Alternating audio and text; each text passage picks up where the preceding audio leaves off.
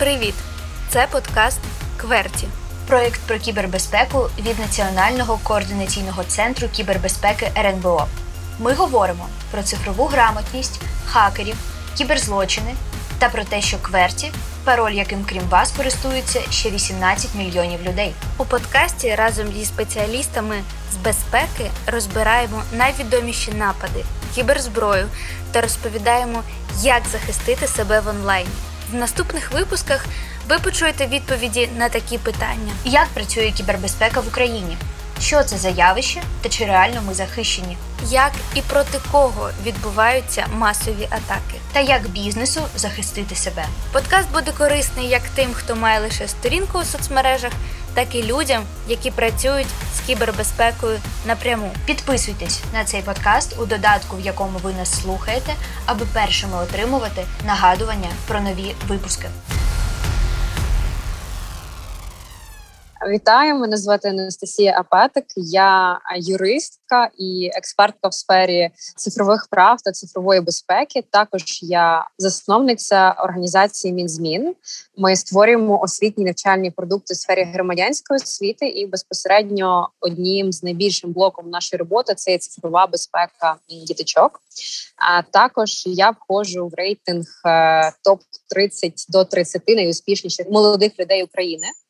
А війшла в рейтинг завдяки тому, що допомагаю різним цільовим аудиторіям, органам державної влади, е, громадським організаціям собі, тобто вибудовувати навіть культуру поваги до персональних даних і культуру цифрової безпеки. Це моє хобі, це моє захоплення. Я надихаюсь надзвичайно цим. Також я є авторкою першого в Україні онлайн курсу із е, цифрової безпеки е, для діточок, е, які ми запустили минулого року спільно з моєю колегою Вікторією Мельяненко. Дуже класно. Ми саме хочемо поговорити про якусь цифрову безпеку для дітей тому що це дуже популярна тема серед е, батьків, які е, працюють з телефону, з ноутбуку, і в той самий час дають е, ці самі гаджети своїм дітям. Для них дуже багато питань, як зберегти свої дані, коли саме ця точка входу небезпечна, коли вони можуть скачувати різні ігри, різні додатки. Вони не читають якихось умов, вони можуть купувати якісь додаткові, скажімо так, плюшки в у цих всіх е, іграх використовувати персональні дані батьків.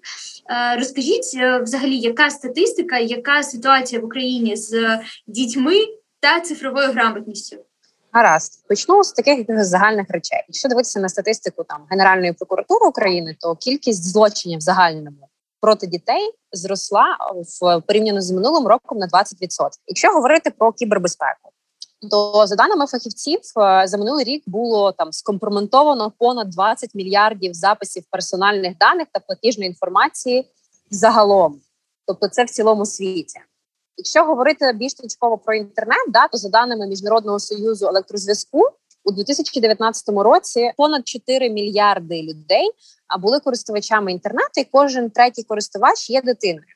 Тобто ми бачимо, що загроз є надзвичайно багато для від витоку даних до кібератак, до кібербулінгу тому ж самого. І тому загроз надзвичайно є багато, і цифри справді вражають. Тобто, якщо говорити більш предметніше про комунікацію батьків та дітей, тут найважливіша така от ситуація, коли батьки вважають, що даючи телефон, смартфон своїй дитині, свій або купуючи новий, а на цьому її сфера відповідальності завершується, тобто там як батька чи як матері.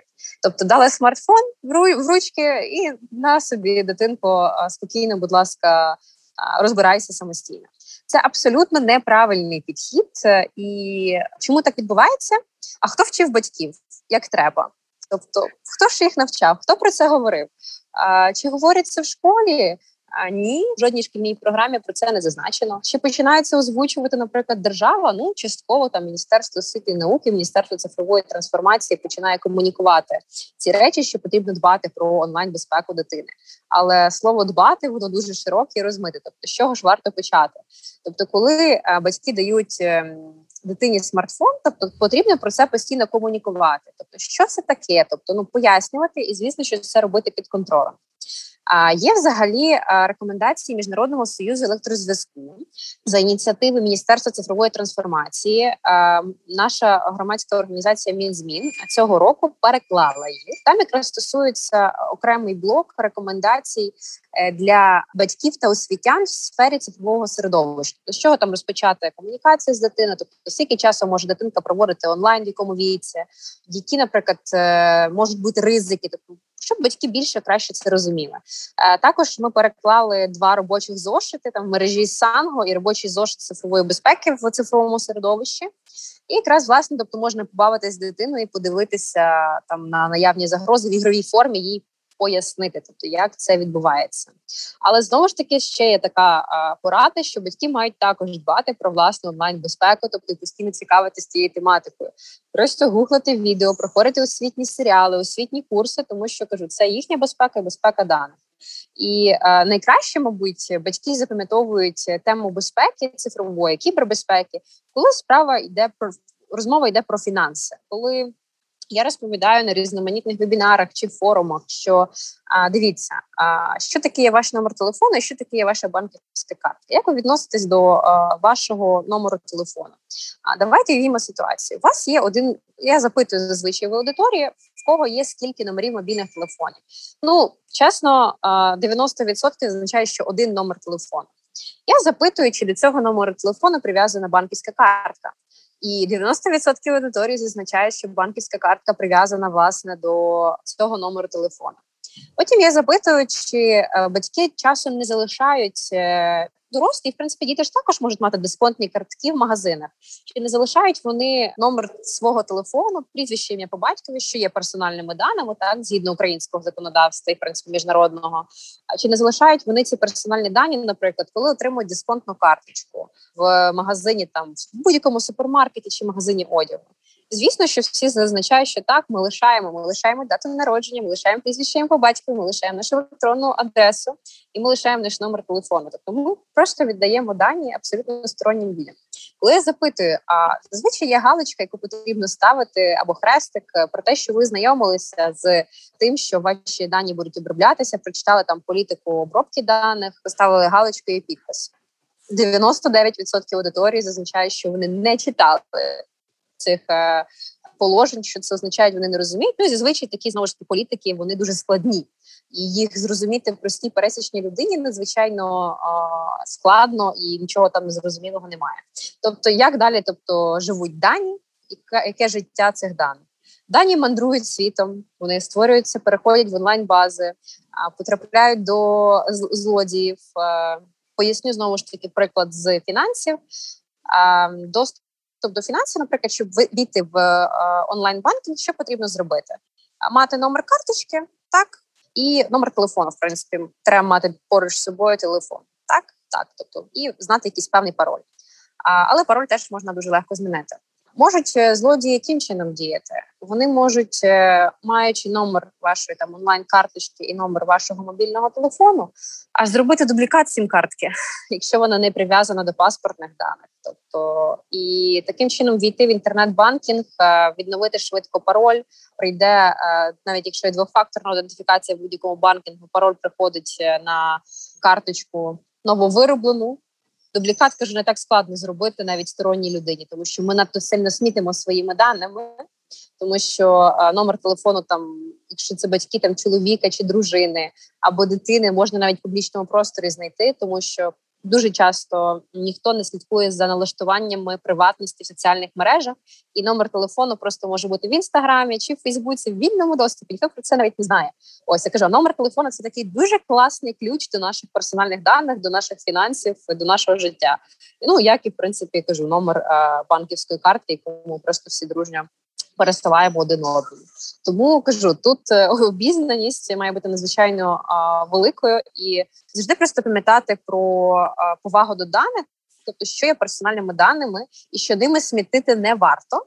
Ну, звісно, що кожен хоче мати дисконтну картку на якусь знижку, то для цього просто потрібно заворити окремий номер телефону із окремого номеру телефону, а там підписувати собі дисконтні картки, робити різноманітні там роздавати всім підряд цей номер телефону. Для фінансових операцій потрібно мати виключно окремий номер телефону, який навіть ніхто не буде знати, тобто виключно банк, і ви і це для фінансових операцій. Тому що насправді за один долар, а якщо будучи навіть не сильно великим спеціалістом можна купити дані будь-якої людини. Тобто онлайн є дуже багато в вільному доступі. Можна є база онлайн. Так, це звісно, що незаконно і суперечить українському законодавству, але тим не менш воно є. Наприклад, також з банківськими е, картками і без номеру телефону.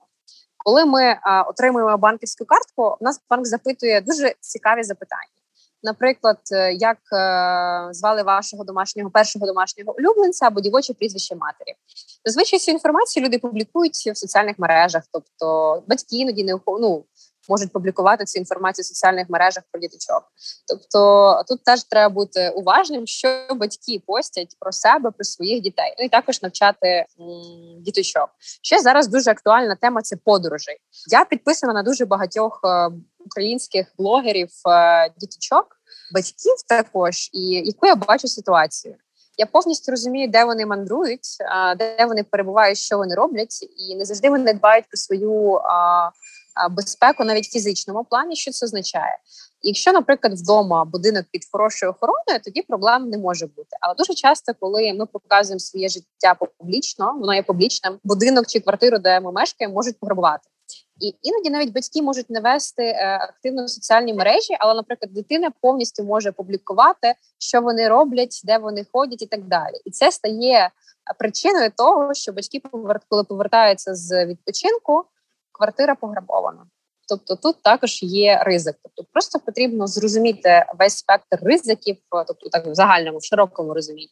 Якщо вже кажу там більш предметно, то потрібно постійно навчатися, і це має бути системно. Тобто і батьки мають навчатися, і е, держава також має робити відповідні кроки для підштовхування того, щоб батьки займалися самоосвітою, ну і навчати діточок.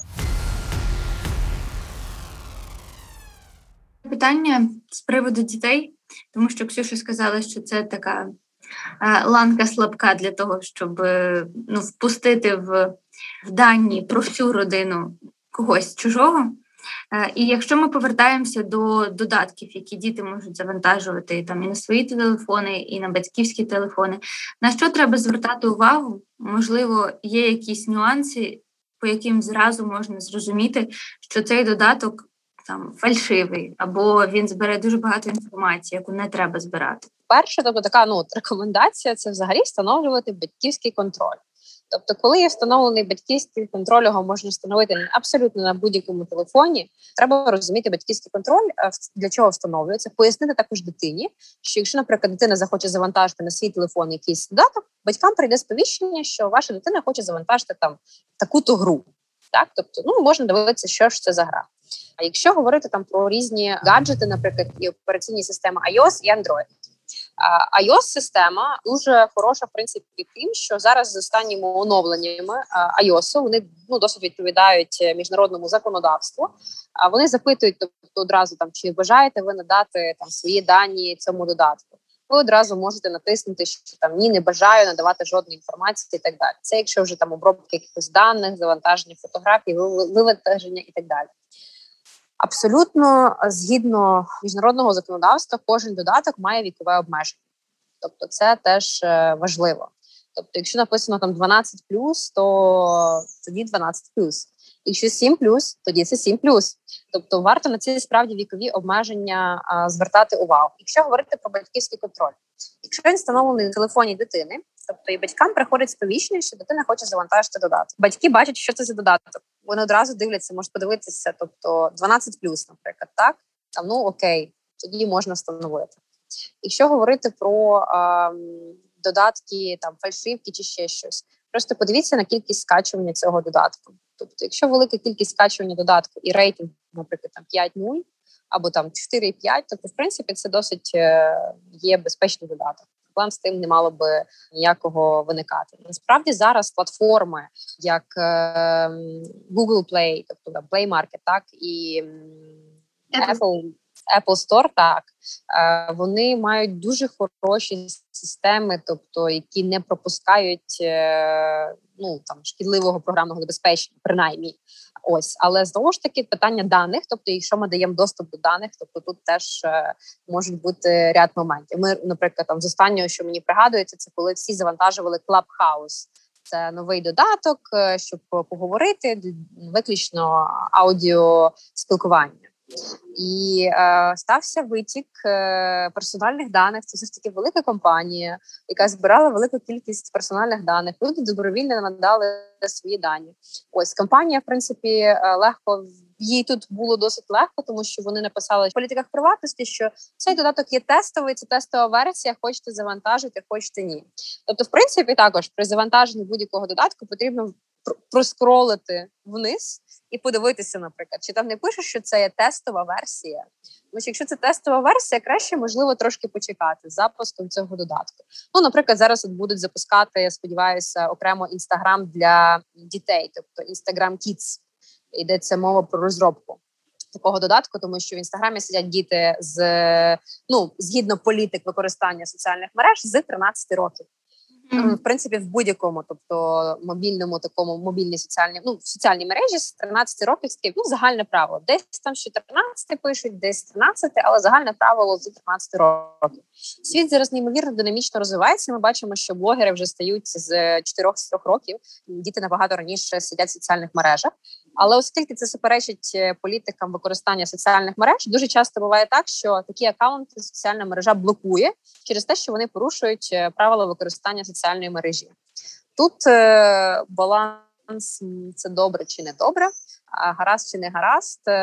Запитання велике відкрите. По факту, якщо є закон, тобто є політика, щось не відповідає, то вони мають повне право заблокувати цей акаунт, навіть якщо дитинка веде свій акаунт під наглядом батьків, тому що знову ж таки в політиках використання. Це я говорю батькам завжди. Прописано. Будь-якої соціальної мережі. Якщо дитина реєструється з 13 років в соціальній мережі, вона повинна сидіти в соціальній мережі під наглядом батьків до 18 років, і це прописано в політиках приватності, в політиках використання. Про це майже ніхто не знає, тому що кажу політики приватності, політики конфіденційності, там політики використання соціальних мереж і мобільних додатків так само ніхто не читає тому що вони надто складно написані.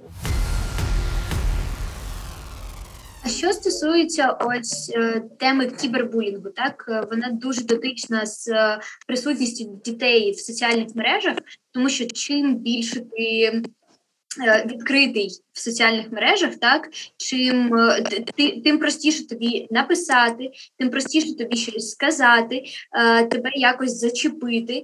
І є дуже багато випадків, коли діти стикаються саме з кібербулінгом, коли їм там пишуть незнайомі люди або знайомі люди. Але коли ти сидиш в інстаграмі, ти не можеш якось відреагувати. Тобто, і будь-хто може написати тобі будь-що. Як е, взагалі працювати з е, кібербулінгом та що робити, аби його було менше?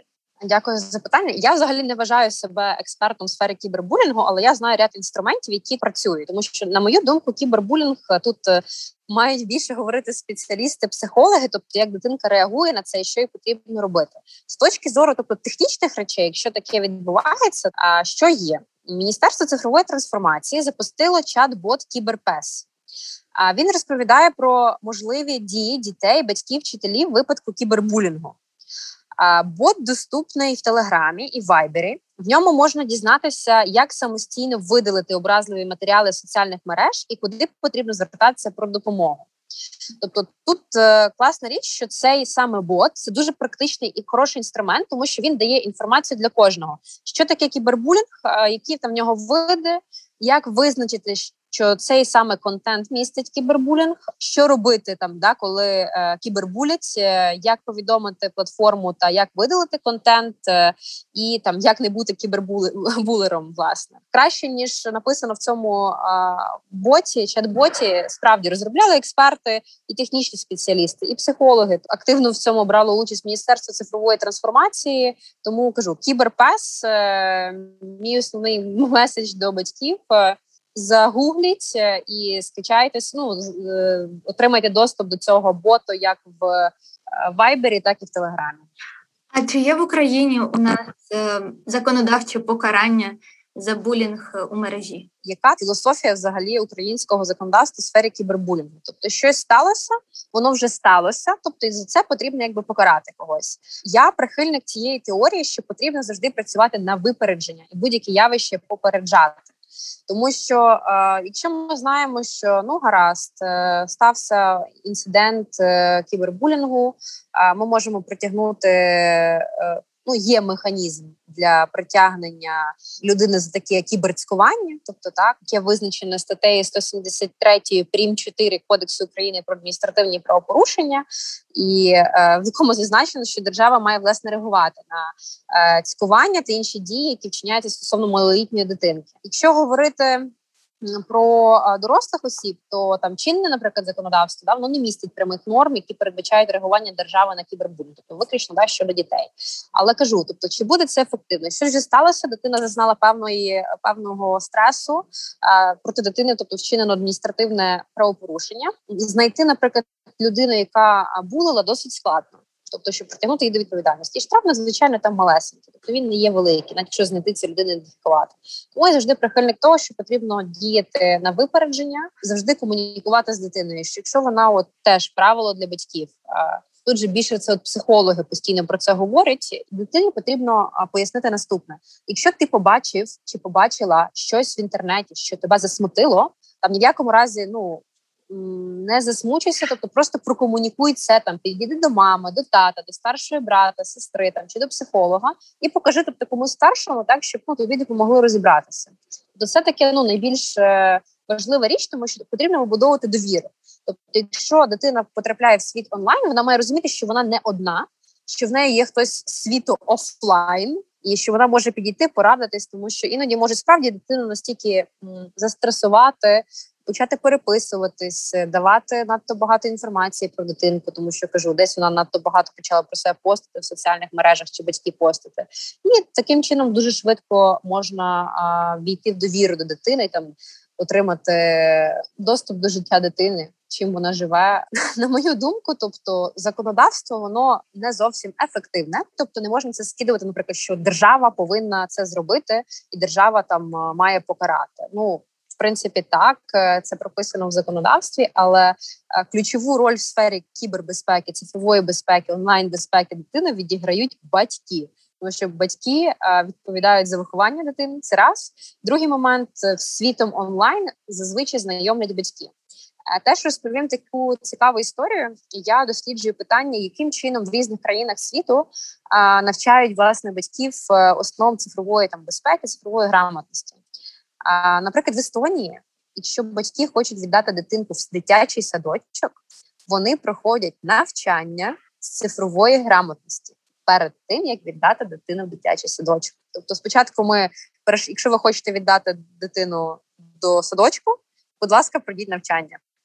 А якщо дитина знаходиться у ролі булера, там малолітня дитина, до неї є якісь претензії з боку держави? Або ну я я думаю, що тут, е, якщо дитина інша булер, так е, то її батьки там сплатять адмінштраф. Але соціальне навантаження, яке лягає на, на на батьків, на цю дитину, на ту дитину, яку булили, воно дійсно дуже велике. Тому краще е, не допускати, скажімо так, того, щоб це доходило вже до до таких е, масштабів, краще дійсно працювати на випередження. У мене є ще питання. Скажіть, ось е, якісь базові правила або рекомендації щодо цифрового находження дитини е, в там в інтернеті, так чи є якісь рекомендації, коли починати дитині давати телефон, щоб вона не стала жертвою там е, шахраїв, жертвою булерів, де цей баланс, і чи є якісь рекомендації, можливо? Дякую за запитання. Воно надзвичайно складне, тому що е, перший кажу, ну перший контакт дитини з смартфоном може відбутися абсолютно в різний час. І перше, наприклад, тут я не зазначила про таку річ, яка називається цифровий слід. Тобто, дуже часто дитина може мати цифровий слід, ще будучи в утробі матері. коли матір опублікує в соціальній мережі знимок, що там вона вагітна, і це вже починається історія цифрового сліду матері. Тобто дитини, тобто яка там написала, що там моя дитинка, і там на третій, четвертий місяць вагітності, е, і з того часу вже починається цифровий слід дитинки ну, залишатися власне в мережі. З приводу віку дуже дискусійне запитання тому що рекомендації є рекомендаціями. Кожна країна може висувати якісь свої там певні вимоги. Є ряд досліджень, тобто з якого віку краще давати дитині а, смартфон. Є вже дослідження, що варто давати з двох років. Я читала нещодавно. Є дослідження, що з чотирьох років, є дослідження з п'яти років. Тобто, там ну в принципі, з загальним правилом контакту тобто дитини, там коли вона починає комунікувати з іншими діточками, коли вона йде дитячий садочок, то можуть виникнути питання там комунікації інтернету.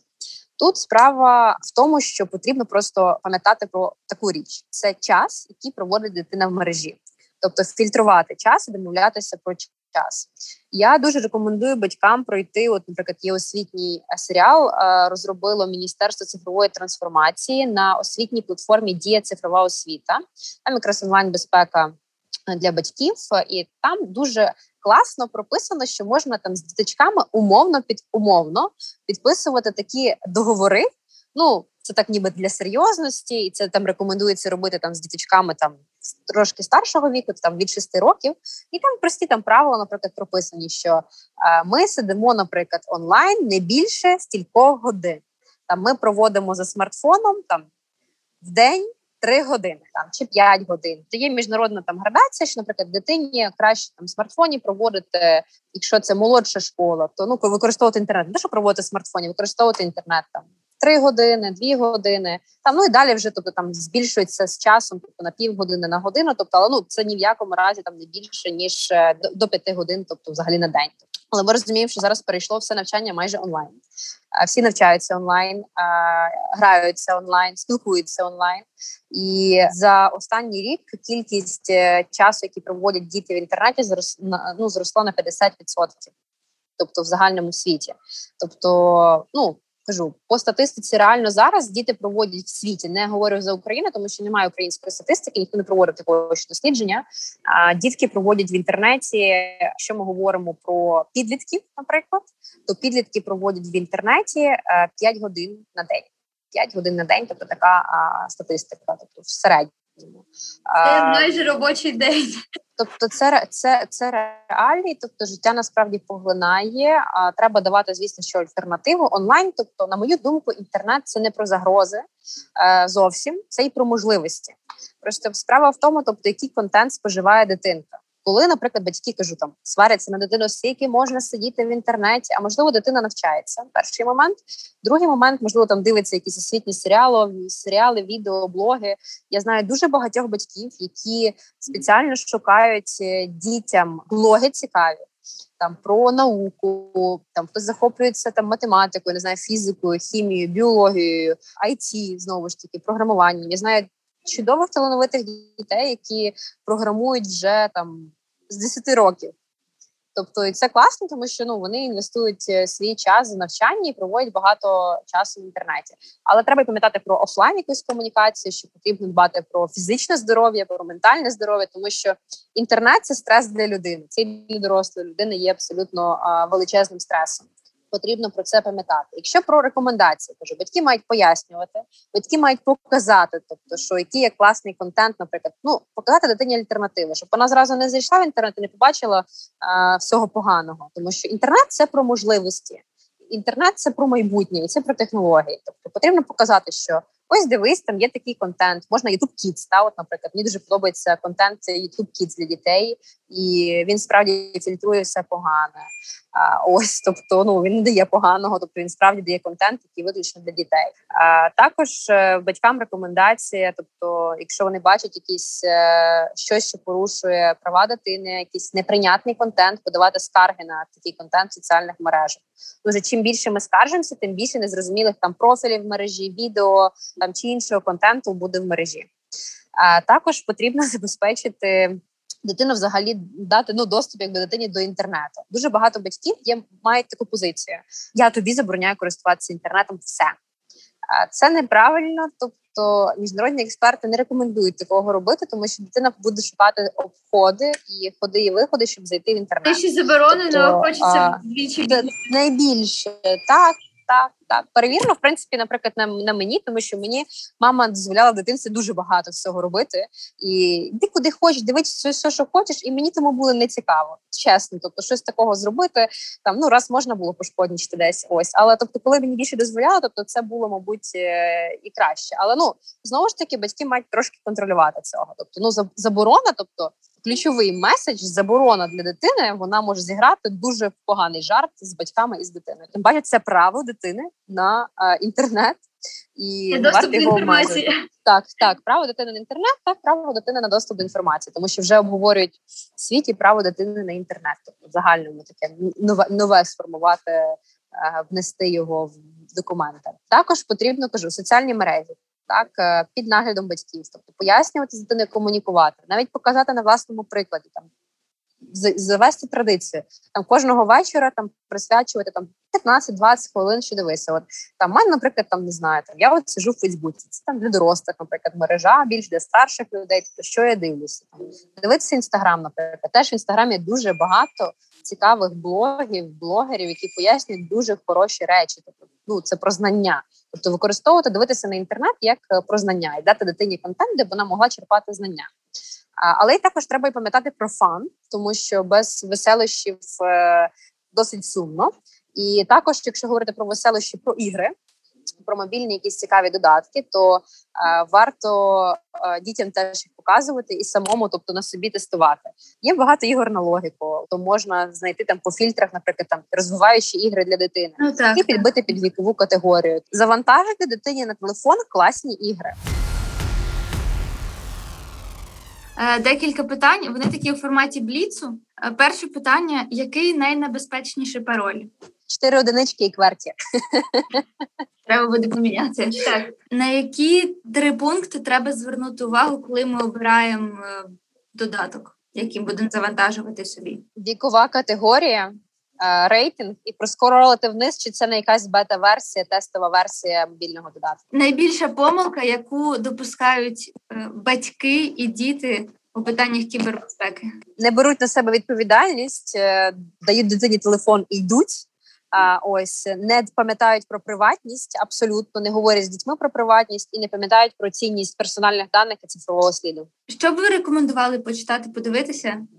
Я рекомендую подивитися фільм «The Great Hack», Великий взлам на Нетфліксі і е, фільм е, Соціальна дилема, The Social Dilemma, на Нетфліксі, ну, в принципі, він вже здається є все в відкритому доступі, тому що він пояснює про те, як технології впливають на людину, як соціальні мережі впливають на життя людини. Топ 3 міфи про кібербезпеку. Міф номер один: кібербезпека це не про мене, мене не стосується. Тобто дуже багато людей вважають, що це не про мене. Це щось про сферу IT, про кібератаку, про державу. Кібербезпека держави починається з кожної людини. Тобто за кібербезпеку держава відповідає як держава, так і кожна людина. Так як кожна людина відповідає. Також е, міф такий, що якщо в мене буде безпечний пароль, е, він мене врятує від усього. Це найпоширеніший міф. Е, ні, він абсолютно не врятує від усього. Так само двохфакторна ідентифікація, якщо буде в людини, вона врятує від усього. Теж ні, двохфакторна ідентифікація не врятує від усього. Потрібно просто бути весь час е, обережним і критично мислити. Тобто найважливіше в кібербезпеці, тобто, коли тобі щось приходить незрозуміле, нове там на пошту, чи лист якийсь приходить, чи смс, чи дзвінок, потрібно просто думати і е, не втрачати холодного розуму. Це от найважливіше. Ну і також я можу порекомендувати батькам пройти наш онлайн-курс. Е, Мінзмін е, про цифрові права та безпеку дитини. Ми там меми використовували, ряд чек-лістів давали і фільмів, і ігор. Тобто, якщо ви навіть не захочете відео там дивитися по 8-10 хвилин, просто Заходьте на наш сайт, відкривайте вкладку онлайн-курс, і там будуть чек-лісти, і там реально будуть конкретні ігри, в які можна побавитися, які дотичні до теми цифрової безпеки, цифрової грамотності.